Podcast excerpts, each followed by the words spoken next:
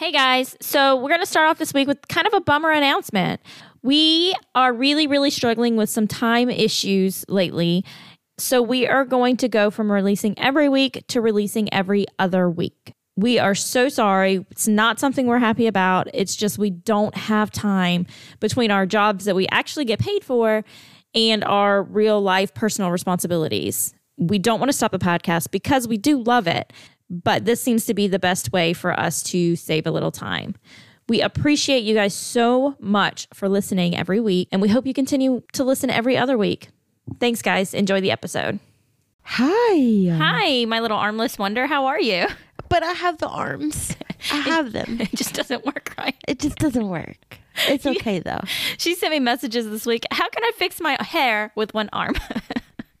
Give me one armed hairstyles. It's so hard. Like I can finally, at least I can wash my hair now. Uh-huh. And like Ryan, bless his heart, he washed it every time I asked him to.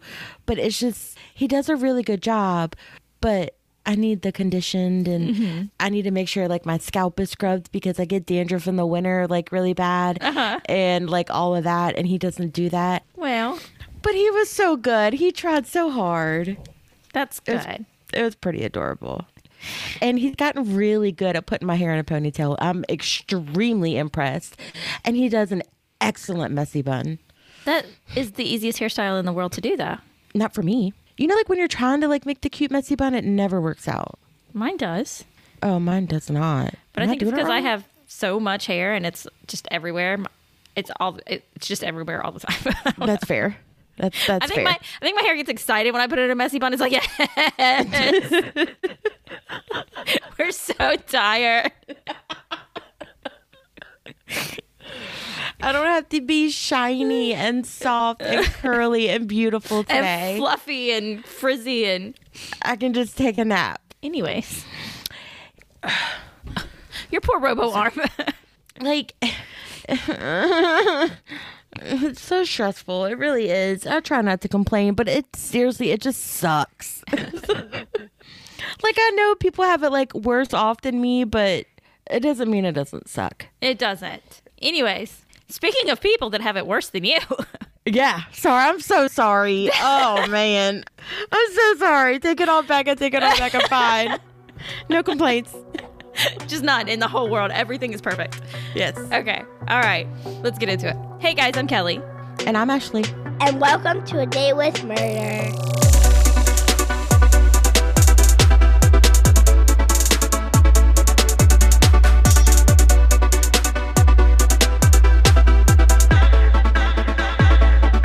All right, you guys. So, once again, it is February, Black History Month, although Black History should be every month because it's just American history. I say it again, I'll say it every year. So, this year, like we promised last year, last year we did the Black Lives Matter with the, the police brutality against mm-hmm. men, especially, particularly men of color. This year, just like we said we would, we're focusing on a different facet of racism in the American justice system. And this time we're doing wrongful convictions against people of color. hooray Hooray. And we're going to start off with some stats. And I want everybody to keep in mind that these stats are ridiculously inaccurate because, for one thing, one of the main crimes, my brain is just dead today. One of the main crimes that black people are in general, or people of color, are really convicted of are like drug crimes yes all the time. That happens all the time. And quite often, they are not exonerated if they're falsely convicted of those because it's just kind of too much work to go against it for something that doesn't result in any jail time or not a lot of jail time. So there are a lot of people who are falsely convicted that have not been exonerated. So let's keep that in mind. and you know i never thought about that either What? that it's just it's just too much to have it exonerated so it just stays on their record. It just stays on their record especially and and and and that's not even adding into facts of cases where they accept plea bargains that don't result in jail time even though they're not guilty because it's just once again you don't want to go against the justice system because it's unjust. Yeah. And then and then they've got these felonies on the records and then guess what? In a lot of states they can't vote anymore. Yep. And so that's how this system keeps going with the way that it's doing right now. I'm reading a really excellent book right now called um, The Legalized Genocide of Colored People, Open Season by Ben Crump. You should read it. It's really, really good. It kind of lays out how it's all connected and how the racism all works together in each like different facet of the American government. It's really, really excellent. You should read it. Okay, so here are the stats. Once again, like we said, they're off, but this is what we have so far. So, black people are seven times more likely than white people to be falsely convicted of serious crimes. And they considered serious crimes murder, rape, and assault. Okay. Black people convicted of murder are almost 50% more likely to be innocent than other people convicted of murder. It's just, It's we laugh because it's just ridiculous. It is ridiculous. So, the exonerations of innocent black people convicted of murder were almost 50% more likely to include misconduct by police officers than the exonerations of white people convicted of murder. What a surprise. innocent black people are almost eight times more likely than innocent white people to be falsely convicted of rape. Like, why though? Like, I just don't get it. For one thing, and this doesn't happen, it really has. This one, the rape has gone, the rape convictions have gone down a lot in recent years because of DNA. Yes. But it did used to be a lot of false identifications. That's what it used to be a lot of. So this is the one that really hit me 55%, over half of people exonerated from murder are black. mm-hmm. But racism isn't a thing. Nope. We just, I'll just need to get over it. It's a thing of the past. It's made up. Yeah. Mm-hmm. Okay. All right, so now we're going to go into some cases of men of color who were falsely convicted. Hooray. Okay. So the first one we're going to talk about is Calvin Johnson. And so on March 9th, 1983, in College Park, Georgia, a woman was robbed of $30, raped, and sodomized in her home.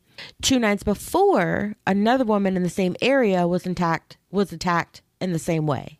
So there was two survivors. And the reason that they were not naming them is because they weren't named because they were victims of sexual assault and their names And don't have to be be. released. Yes, if they don't want it to be, they absolutely shouldn't be. But we're not, I don't want y'all to think that we're ignoring the victims here. Their names just weren't released. One of the survivors picked Calvin in a lineup, but not in a photo array. And the other survivor picked Calvin out of a photo array, but not out of the lineup. So there's that. Mm-hmm. The prosecution centered its case around the two survivors picking out Calvin and also by another woman in the area who had a similar encounter with a similar looking intruder during the same time period. So it's like three of them, and they're all blaming him. Mm-hmm. Even though the identifications are different. Correct. Alongside these partial eyewitness identifications, the primary evidence presented at trial was a serology sample collected from one of the victims. The serology sample contained a mix of the victim and the perpetrator's DNA. At Calvin Johnson's trial, a lab analyst testified that 36% of the male population could be excluded as a source of the semen in the serology sample. This was inaccurate. So once again, here we go with the misidentifications and then the misconduct. Yes. So There was a jacket and a sweater found in Calvin's home that was consistent with descriptions of the attacker, but I don't remember why I didn't write it down. But it ended up being just like a generic, like Uh-huh, blue jacket or something, like something Common. everybody has. Uh, Calvin was convicted of one of the rapes by an all white jury on November 7th, 1983. He was sentenced to life in prison. He was acquitted of the second rape several months later, although evidence of his first conviction was presented at the second trial. I thought they couldn't do that. if he's been convicted of it, yes. Oh, okay. If he hadn't been, like, you can't talk about the second rape at the first trial if he hasn't been convicted of the crime yet. Oh, okay, okay. Calvin requested a new trial, but that was denied on September 10th, 1984. His conviction was affirmed in 1989. On April 26, 1994, Calvin made an extraordinary motion for a new trial in order to obtain the rape kit so DNA testing could be done. His case at the time had been taken on by the Innocence Project. So this is 10 years later. So DNA testing and stuff had become more advanced. Mm-hmm. Forensic Science Associates conducted PCR based DNA testing on the rape kit and issued a report that concluded that Calvin was not the source of the sperm. And he was convicted in 1983. So this is 10 years or 11 years. This is 16 years. This happened Well- in 99. No, the testing. Oh, oh, okay. Okay, you're right. I'm sorry. I saw the 1994. That was the last thing I saw. Yeah, yeah, yeah. Okay, yeah. So 16 years, 15 years. Yeah. Yeah. So, after meeting with prosecutors and defense attorney on June 5th, 1999, a judge ordered a new trial for Calvin. The DA decided to drop the charges against Calvin after looking at the DNA test results, and Calvin had been had already served 16 years. They're like, "No, we're not going to try this again. It's fine." Which is, of course, what they should do. Absolutely, they should have dropped the charges, but the, like he obviously.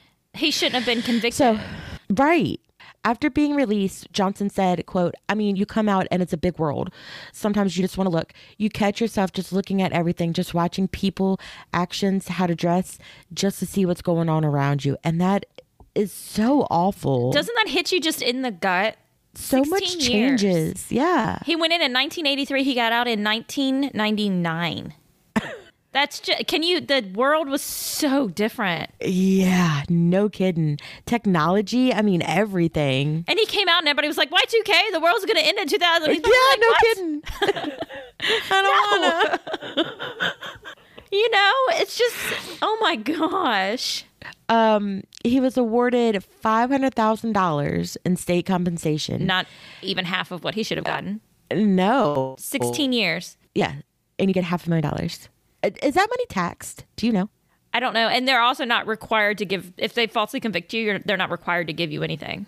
You have to take it to a court and like win a case. That's insane. Isn't that ridiculous? I mean, and I can understand it if they can look at the evidence and say, I can see why you were convicted. But in his case, Yeah, he lied on the stand. The evidence was not, Yeah. it wasn't good evidence. $500,000. Ridiculous. he wrote a book called Exit to Freedom, and he did a lot of work with the GA Innocence Pro- with the Georgia Innocence Project. Sorry, I'm like, what is GA? What does that stand for? Great Ugh. athletes? a great athletes innocence project what um he did die in january of 2023 so just last month 24 years ago. I mean, 24 years. He got, he got out, he was out for 24 years. yep In for 16. I- It's just, I hate, I hate, ah. yeah And it's the all white jury thing that really So makes me Kelly. mad. yes How can it be a jury of your peers Like, if no one i was the gonna say it's a peer if and if no one is like if nobody on the jury has your experience? That'd be like us being co- accused of a crime and being convicted by an all male jury. sure That shouldn't be allowed. It shouldn't be allowed. And once again, that's one of those things where if you're convicted of a felony and they, you decided not to fight it because it just costs too much money and you don't have the time and you just got to get back to work, you can't serve on a jury because you're convicted of a felony. yeah yeah just it's so far reaching when this stuff happens it just it okay anyways all right so our next case is kevin bailey and corey batchelor at 19 years old kevin and corey were brought in for questioning for the murder of lula mae woods on june 1st 1989 corey was interrogated for more than 24 hours. He was choked he was kicked he was slammed against the wall by detectives until he confessed. That is not a confession ladies and gentlemen just so everyone's aware. That's not a confession. That's a please stop beating me up. Mm-hmm. Kevin was questioned for more than 12 hours and confessed only after a detective grabbed him by the neck and threatened him. The two confessions were extremely inconsistent with each other and with the facts of the crime. It baffles me that some people you talk to think that false confessions are not a thing. They think if somebody's confessed to the crime, they did it. yeah i was i was watching i watched a lot of uh like 2020 Uh huh. stuff while I was out, and uh, in one of the shows, one of the prosecutors or whatever, she was like, "It is still crazy that people don't realize that false confessions happen." They happen all the time. all the time and Yes. i mean i can i can definitely see that where you're just like all right man like all right, here like what do you want me to say Exactly. They're 19 years old. They're locked in the yeah police building with a bunch of white police officers, probably. I guess we don't know that they're all white, but probably at the time in the 80s. And they're, and they're being like i just want to go home like right. tell me tell me what to do to get me out of here Oh, These poor kids. Lula Mae was found by a neighbor murdered in her garage. She had been stabbed to death and her purse was missing. There was a Domino's pizza cap found under Lula Mae, and she was a retired Chicago police sergeant's wife. So they had, of course, that added thing where they were like the brother in arms, his wife was murdered. Which I, you know, Yeah, solve the right, murder. That's yeah. great. You should be solving the murder, but we don't abuse Yeah. teenage kids to get a confession when they To- didn't do it. right and the and the whole thing is like this whole time there's still somebody out there Yes. This is not solving a crime. At this all. is not serving justice. This is not helping anybody. This is trying to get a hatch mark in a scorebook saying that you got a conviction. This is not serving justice. This is not protecting the community. This is nothing. Nope. So police canvassed the neighborhood where Lila Mae lived, and Corey was, quote, one of a number of neighborhood teenagers rounded up by police and subjected to questioning. Corey told police that he had been with Kevin that day, which Kevin confirmed. Kevin and Corey always maintained their innocence. They were tried separately and convicted based solely on their confessions. That were Cor- forced. Yes, they were forced and false and inconsistent and didn't match the facts of the crime. But people were like, hey, you know what? They confess, whatever. Yeah, I want to go home. Corey was sentenced to 30 years and was released in 2004 on probation after serving 15 years. Kevin was sentenced to 80 years and remained in prison until they were exonerated. On January 30th, 2018, he served almost 29 years in prison. So Kevin was represented by the Innocence Project, and Corey was represented by our friend Steve Drizin from the Center on Wrongful Convictions of Youth, and Ali Flaum from the Bluhm Legal Clinic. So Steve Driven, Drizin was in the um, last case we talked about with the wrongful convictions. Remember the boy whose uh, mama was murdered? The one that was uh like semi deaf. Yes, he worked with him, and he, then he also worked with um, Brendan Dassey. Oh, So he does a lot of these young boys who are f- falsely convicted. Of course, by the time they got in touch with them, they were grown men. Poor kids. right. Oh, it's so awful. And I feel like between like 19 and probably honestly 30, that's when you're doing your most getting settled, getting into your own, getting figuring out what you're doing. You know what I mean? That's the most like between like 20 and 30 is like the biggest most important part of your life in my opinion. And I really feel like that's true, especially for young men, because women, I mean, we mature faster. So I think it's a little bit younger. Sure. that for us, like I, it might be a little bit younger, and that you know that's you know it's not necessarily true, And it's all in the person and blah, blah, yes, blah. but biologically speaking, men mature later. So for them to spend those years where they're hitting their real time to be men and they're locked behind bars for a crime they didn't commit. Mm-hmm. If you don't feel, I just it makes me feel like the walls are closing in on me. For you Yeah, to be locked up for all those years, knowing you didn't do anything wrong and nobody will listen to you. yeah. It makes me want to sob. It is so devastating to think about. Oh my gosh. Both Kevin and Corey were excluded as the source of an eyebrow hair recovered from the hat, so the Domino's hat that was found near Lula Mae, and a hair found in a bloody towel left at the crime scene. And there was a strong suggestion that those hairs belonged to the same male. So whoever the killer is left two hairs at the scene of the crime, and neither one of them belonged to Kevin or Corey. Mm-hmm. Additional forensic testing of other items likewise excluded Kevin and Corey. Even so, even knowing this, a post conviction judge denied relief, holding that the new DNA and fingerprint results were either cumulative of previous results or not sufficiently material to change the outcome of the trial. What? Did you know? And this should make everyone want to rise up. In the words of Hamilton, rise up. You can have a video. You could be in jail for a crime and have a video of someone else committing the crime. And if you've been convicted, they do not have to let you out of jail. What? You, if you didn't commit the crime, if you've been convicted for a crime, they don't have to let you out. You've What been you mean they don't convicted. have to let me out. It means you're guilty. You are guilty in the eyes of the court, it. whether you did it or not. If you are convicted, they do not have to let you out of jail. And that should make every single person who hears this furious. Is that a federal thing? That is just if you're guilty, you're guilty. Oh my god. That's why there's so many that's why they have to go through prosecutors and courts and judges can be like, "Nah, we don't want to." And the over and appeals courts can be like, "No." And sorry, if you're guilty, do you know it is so hard to undo these things once you are convicted of a crime because you are guilty in the eyes of the law. What the Yeah. Yeah. Oh. So the reason, so the, it wasn't, in this, oh, sorry, I feel my heart, I'm getting mad. The reason he was released wasn't because of the evidence. Of, the, the reason these kids were released, I'm sorry, they were adults when they were released, but they were convicted when they were 19, so I keep calling them kids. I'm sorry. The reason these men were released was not because of the evidence that said they didn't do it. It was because in March of 2014, Corey's legal team filed a claim before the Illinois Torture and Relief Inquiry Commission Oh, what was- now?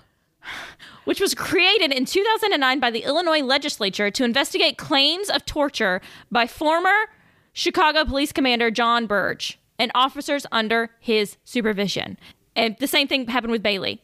A special prosecutor who was tasked with handling Burge related torture claims undertook an extensive reinvestigation of the case and ultimately agreed to join a motion to vacate the convictions. On January 30th, 2018, four years after they opened this, the convictions were dismissed, and that's when Kevin was released from prison. So they were not let out because they had evidence of their innocence. They were let out because there were so many people coming forward and saying that this guy had tortured people to get confessions. And and to make it even madder, Lula Mae's murderer is still unknown. She's her her murder is still unsolved Because nobody cared. because, they, looked at the evidence. I mean, they looked they looked at these two innocent black teenage boys and said, "We're going to arrest you for it. We don't really care who killed Lula Mae." yeah. My face is so hot right now. I am so mad. Yeah. So let's let's have a little conversation about Chicago Police Commander John Burge. She's yelling, y'all. She's I'm sorry, I am so mad. You good? yeah, I'm sorry. I'm so mad. Yes, go ahead. Over 120 black men and women were subjected to torture that was racially motivated and including electric shock, mock executions, suffocation, and beatings by John Burge and his subordinates. Although Burge was terminated from the CPD in 1993 and convicted for perjury and obstruction of justice stemming from the torture cases in a federal court in 2012, countless people are still trapped in prison as a result of confessions based in some way on physically coerced confessions. There have been just in Cook County. So they have these things now, and they've had them for a while, but they've just really started actually kind of doing work called conviction integrity units that are supposed to look at convictions and see if they've been just or whatever. So just since 2014, 2014, in his county where he worked, there has been 17 black people who were exonerated for murder charges. Only murder. That doesn't involve sexual assaults. That doesn't involve any other kind of assault, robbery. It just just murder. And that's not even the biggest county. In Philadelphia, there's been 23 black men. I mean, black people released on murder charges because they've been exonerated. I'm sorry. I'm That's- so mad. You said this was 2014? since 2014, and this was a study done in like I think So that's- 2022. So that they're letting out I'm not gonna I didn't mean to say letting out. They're um Exonerating. exonerating two people a year. Every six months they're like, Oh wait, this guy didn't do it. You know And what I mean? Like that's what it breaks out that's what it breaks down to is what And I'm it saying. moves so slowly. Every six months It in Cook so- County, they're like, This guy did not commit this murder, we need to let him out.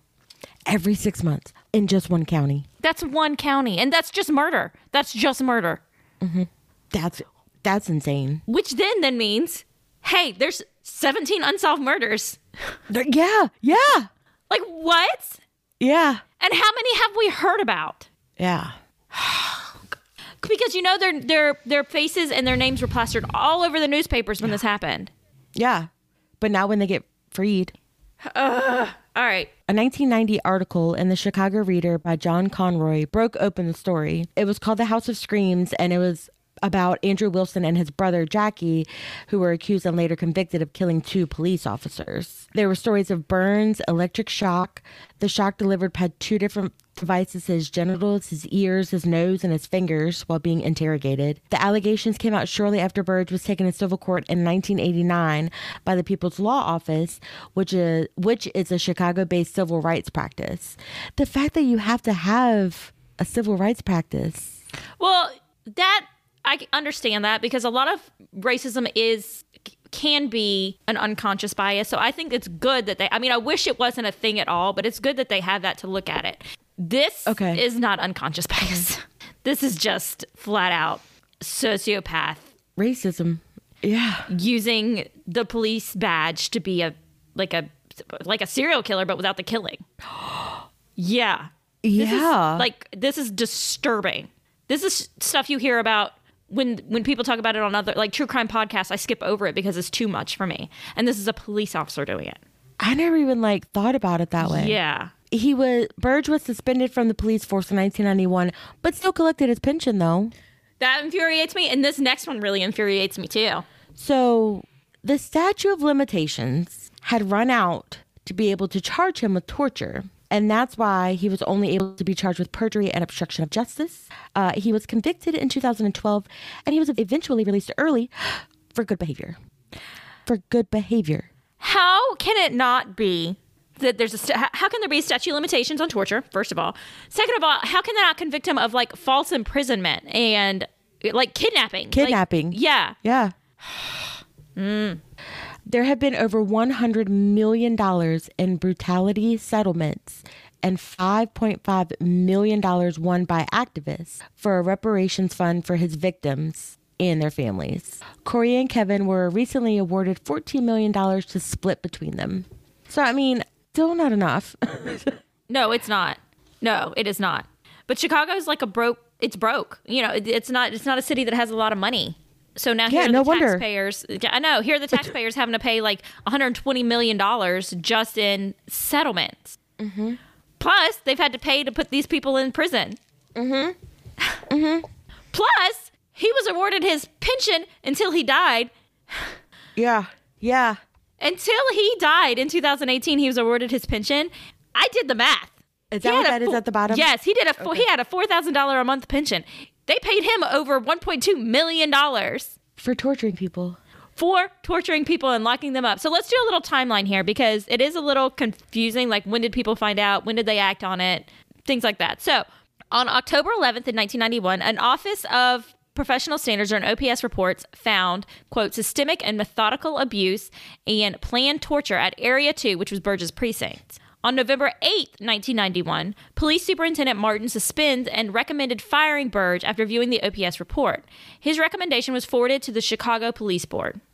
So that's less than a month. Let's say, okay, yes, I'm okay with that timeline. That's an okay timeline. Sure. It's a little Right. slow if you find out they're torturing people, but I understand that, you know, things like that take time. You got to investigate, give your people Sure. a little bit of a benefit of a doubt. And it was the 90s. Everything was slow in the 90s, unless you're on, you know, like cocaine or something. Everything was. Okay, anyways. Okay, so in February of 1992, the People's Law Office successfully sued for the, repe- for the release of the OPS report that found systemic abuse of suspects at Area 2, which they should have had to sue for. It should have been released. Right.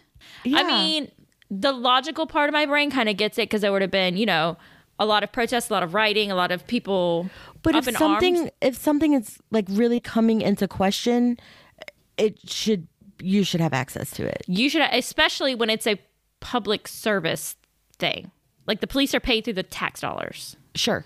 Yeah. Like a political thing. Like it's kind of a political, like it's a political. That's that's our money. Yeah.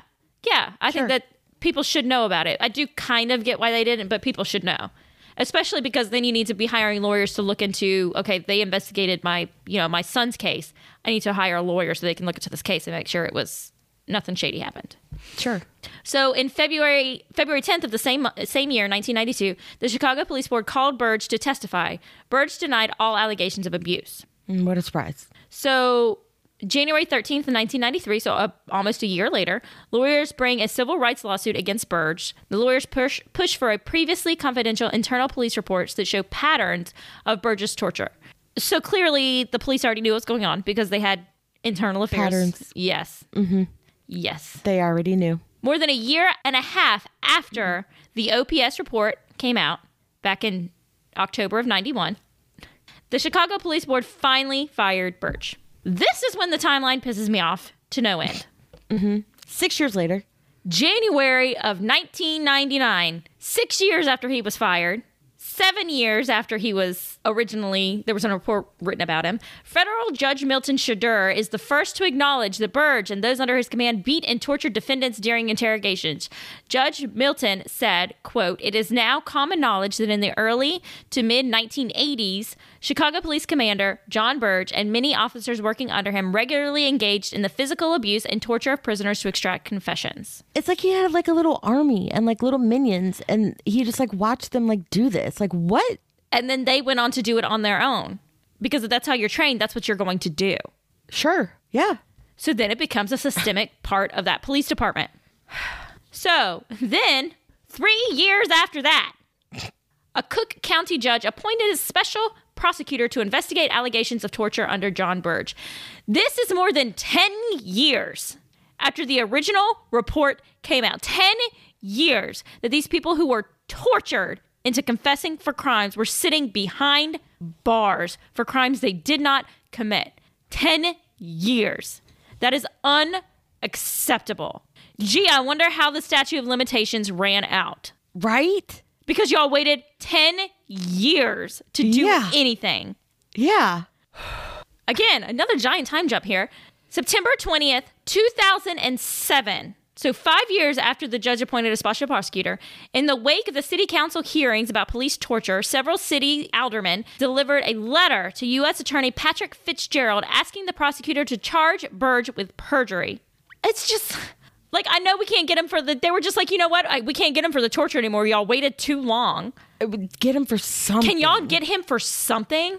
So then September 26th, so just uh, like less than a week after he got that letter, US Pat, U, US Attorney Patrick Fitzgerald announced a federal investigation into reports of police torture. If only they'd reached out to him decades ago. Yeah, no kidding. it took him a week to be like, "Yeah, we're yeah, let's Yeah, we I, I got got I got you." Let me help you. So then, October 21st, 2008, Burge is charged with perjury and obstruction of justice by federal prosecutor. He pled not guilty. Of course. May 6th, 2010, his trial began. June 28th, 2010, he was convicted of three counts of obstruction of justice, three counts of obstruction of justice and perjury. January 21st, 2011, Burge's sentenced by a federal judge to 4.5 years in federal prison. Mm-hmm. And, and in 2014, the Illinois Supreme Court ruled that Jon Burge can keep his $4,000 a month pension. That he'd already been getting. And October 3rd, 2014, Burge was released from prison for good behavior. And on September 19th, 2018, Burge died prostate cancer. It's not enough. It's ne- it's no never justice. enough. There, There was was, no no. He he is one of the worst criminals we've talked about. I was just getting ready to be like, he is literally one of the worst criminals. He literally is. He tortured probably hundreds of people and then got them locked away Just because he could. Because he wanted to be thought of as a good officer who was getting a lot of convictions. and it's just it's it's just I just I can't I can't I don't support that. That's not okay. And the thing is, like, there's been 17 people, like I said, exonerated from murder in that area, thanks to him. That's not even the highest. Philadelphia's had 23 since 2014. Brooklyn's had 19. Detroit's had 19. Baltimore's had 13. And Boston has seven. Queens has had six. Bronx has had four. Like, there's pockets of really crappy cops Yeah. who are so concerned with getting somebody behind bars and not serving justice. So when you do all that math of those people who are exonerated for and those once again those are just murder. That is just like about a hundred murders that are unsolved. Yeah. Yeah. Every single person who hears that should be furious. Yeah, I mean, and, and that all like trickles down. If if somebody is murdered, the person's never caught, they can keep going. You know what I mean? Like it's causing, it's like a, you know what I'm saying? Yes. Yes. The victims don't have justice. The murderer's still going free. Then you've got these people whose faces were probably plastered all over the news when they were arrested and convicted. And then they get out, and people maybe don't pay attention or maybe don't believe the exoneration. Their lives are ruined. Mm hmm. Yeah.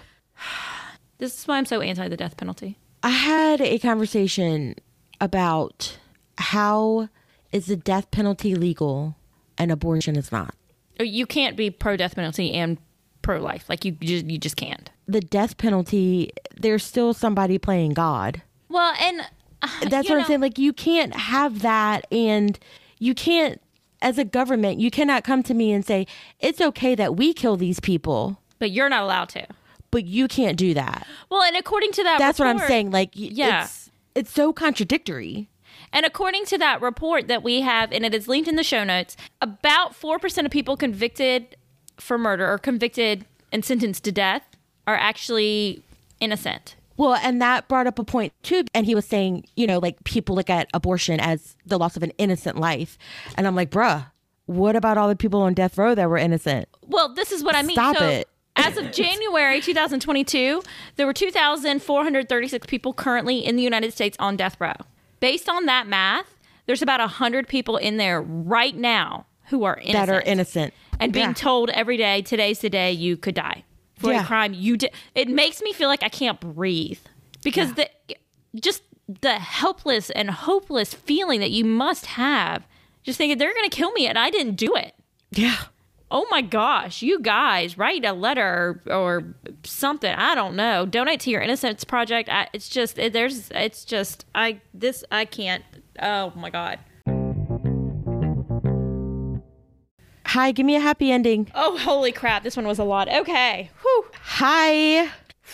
All right. So this episode's coming out on February 28th. So our birthdays today Oh, are for. February 20. I know that one was a lot. That one was a lot. There was no no no comedy in that one, guys. There's a lot of rage though.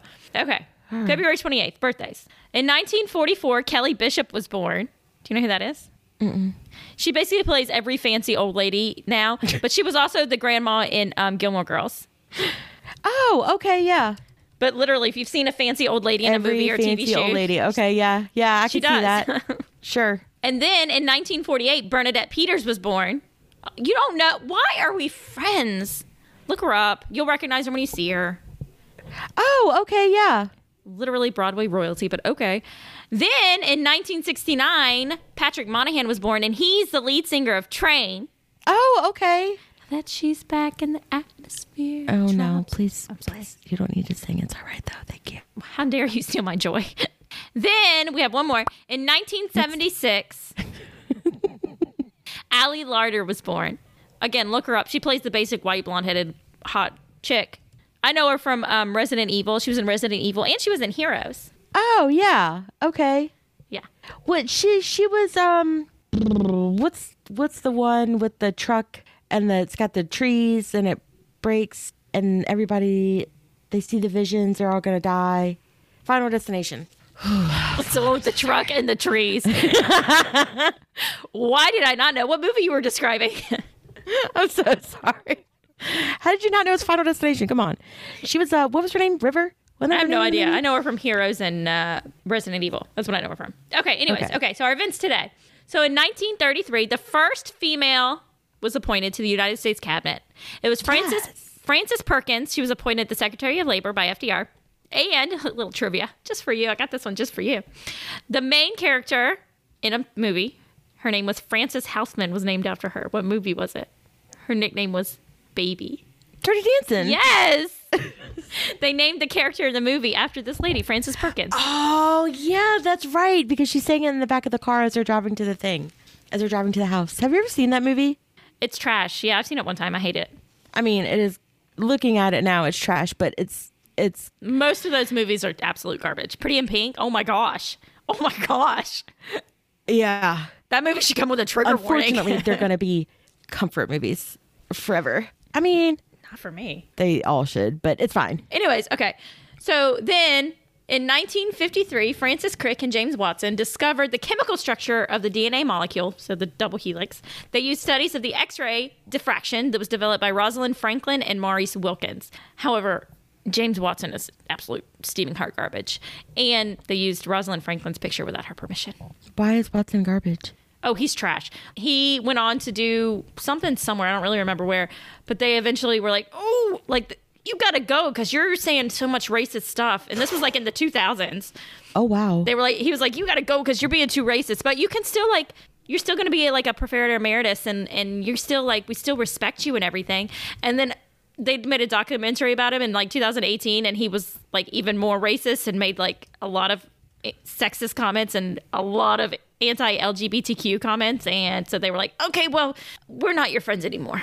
Okay, I'm so sorry. Yeah, so he was He's- trash. He's still alive. Yeah, he's trash. He was born Um, in 1928. Well, you know, Because you were talking about in the in the 2000s, and I'm like, I thought he was. I thought this was like 1700. I mean, not 17, like 1850s. no. And the other two people, uh, Rosalind and Maurice, didn't really get the credit they deserved. It was all Crick and Watson. They never do. But, they never do. you know, they never do. But Francis Crick, ten- I think, seems to be a pretty decent guy. But James Watson was trash. Okay. And then this one, I think you'll like this one. And then in 1967, a West German court ruled that the imposter, Anna Anderson, failed to prove that she was the missing. Anastasia. Yes! Yeah, I know. ended a legal case that lasted almost 30 years. Sorry, I've watched so many documentaries about that. of course you have. but that was today in 1967, February 28th. I'm like, please be Anastasia. Please be a princess. She wasn't. Oh. I'm so sorry. Oh, but she was not.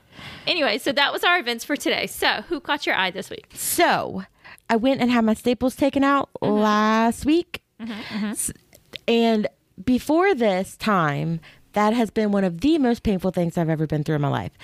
And so I went in and I'm not going to say her name, but she came in and I was already in a bad mood because I know you're fixing to mm-hmm. like hurt me. Like I don't, I don't like you immediately. I don't like you. And I was like, look, I was like, can you just do me a favor? And she's like, okay. and I'm like, can you just like when you start doing it, just don't stop. I like cry, you know, whatever. Like it's mm-hmm. fine. Just do it and get it over with. And she's like, I got you, boo. And I'm like, okay, word. and so this other girl that she's training comes in. And so it's like the two of them. Just the two of them together. One was hilarious. And comedy makes me feel better immediately. Mm-hmm. You know what I mean? And you can tell that they enjoyed working with each other, which made me really happy because I have such a strong work family Uh-huh. and they were just hilarious and they were talking to me the whole time and making me laugh. That was the easiest, least painful time I've had staples removed. How wonderful. I know. And it was 10 10 recommend. Guys, she's had staples removed from her arm like five or six times. it's it's happened a lot. For real. Because when you say that, they're like, she's had it done what, maybe one time? No, it's it's No, it's like five or six. it's happened a lot. Yeah. So 10 10 recommend. And it just, it made my heart really happy. I'm not gonna get staples in my arm just so I can go get them mean- to remove it. I'm okay. But if you have to get them removed, I recommend them doing it. Okay. like they were recommending like places to eat because like mom went with me and uh we were like yeah we're gonna go get lunch after this and they were like recommending places to eat and they were like if you just want to wait like we can go with you They were just hungry. right they were the absolute best so who caught your eye So this is so random. So the other day at work, this guy came in at we close at two. The library closes at two, and he came in at like 1.40. and he was like, "I got to print some stuff out." And I didn't really pay attention to him because I was just like, "Oh, I got so much stuff I got to do to be able to make sure we close on time so we can get out of here." And he was like, "I have to print some stuff out. What do I need to do?" I was like, uh, "You can either send it to this email address, we can get it on a computer, but the computer said it, blah blah blah." Anyways, so then finally he was like, "Okay, I'll just send it to the email address. Do you mind if I set up my computer right here?" I was like, "Yeah, that's fine. Go ahead." And then walked away to go do to like open the bathrooms and stuff so the, the janitor could get in there and then start walk back up and I really looked at him and I was like damn he was fine. He was all dressed up in a suit and everything. So then I went up there and I was waiting for his stuff to print out. He was like it's a lot of pages. Can I pay with a card? Yeah maybe I'll pay with a card. He was like oh thank goodness. I, I work in um, Norfolk and I've got to be at the court. He was a lawyer. He was Oh. so hot. Anyway, so I was like, yeah, no problem. And then so the, anyway, so eventually he left, and my coworker came up and he goes, he was dressed really nice. Where was he going? I said he was going to my dreams tonight. Is where he was going. so that's who caught my eye this week. The hot lawyer that came into the library. Fair enough. I was like, why is he dressed in a suit coming to a library to print off stuff? What is happening? This is weird. but I guess, yeah, if you're a lawyer, like going from one place to another, like you got to do what you got to do. he was super fine. nice. He's very Nope. handsome. So that's who caught my eye this week. You didn't even like ask for his number, nothing? I don't talk to people. Oh. I Oh, just that's look right, at that's them and job. think, you're fine. Well, like four or five eyes in it. Anyways, whew, it's getting a little hot in here. Whew. Okay. All right. Whew. Whew. Oh, are you an owl? Uh, That's what you were doing, so I was just imitating.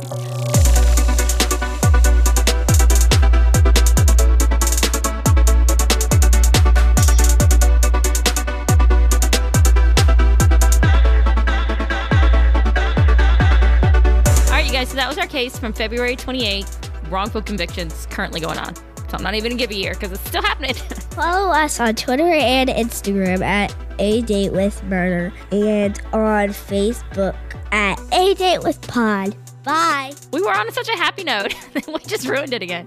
Oh well, this is your call to action. Yeah. Yeah. Y'all go look at your innocence. Pro- go look at an innocence project. Do it. Do it when you stop listening. Do it now before you stop listening. Go look at one. Okay. if there's some way you can help. it really is. It's really sad. It's almost like a feed the children thing. Like somebody Go- just help them. Go sign a petition. There's so many online. Go sign a petition. Go find a case, investigate it, and sign a petition. I sign like one every single day. Seriously, they send me emails all the time. Me so Anyways. Anyways, Okay. okay. Love you, miss Love you. you, miss you. Bye. No. Y'all should have just seen her face change. oh my gosh. You talked over me. You talked over me. I'm older. Respect your elder. I'm so I'm so tired. Okay. Okay. We'll have a nap. I forgot you're sold. And then fires and missiles. It's advice Okay, love you, missiles. miss you. Bye. Love you, miss you. Bye. Amen. Amen. Can you say that one more time? You broke up. Mm. You don't tell me. I just I actually just asked like super nicely. Next time I am just gonna tell you. you really did. I'm so sorry. It's like literally my nicest voice. I felt like I was talking to Riley. Please, please throw your dishes in the sink. Thank you. I'm so sorry. Okay. In the photo arrangement, arrangement, array, array, what? Both are correct. Either is fine. Okay. I didn't like array. It looked weird. I don't like the way. I don't like the.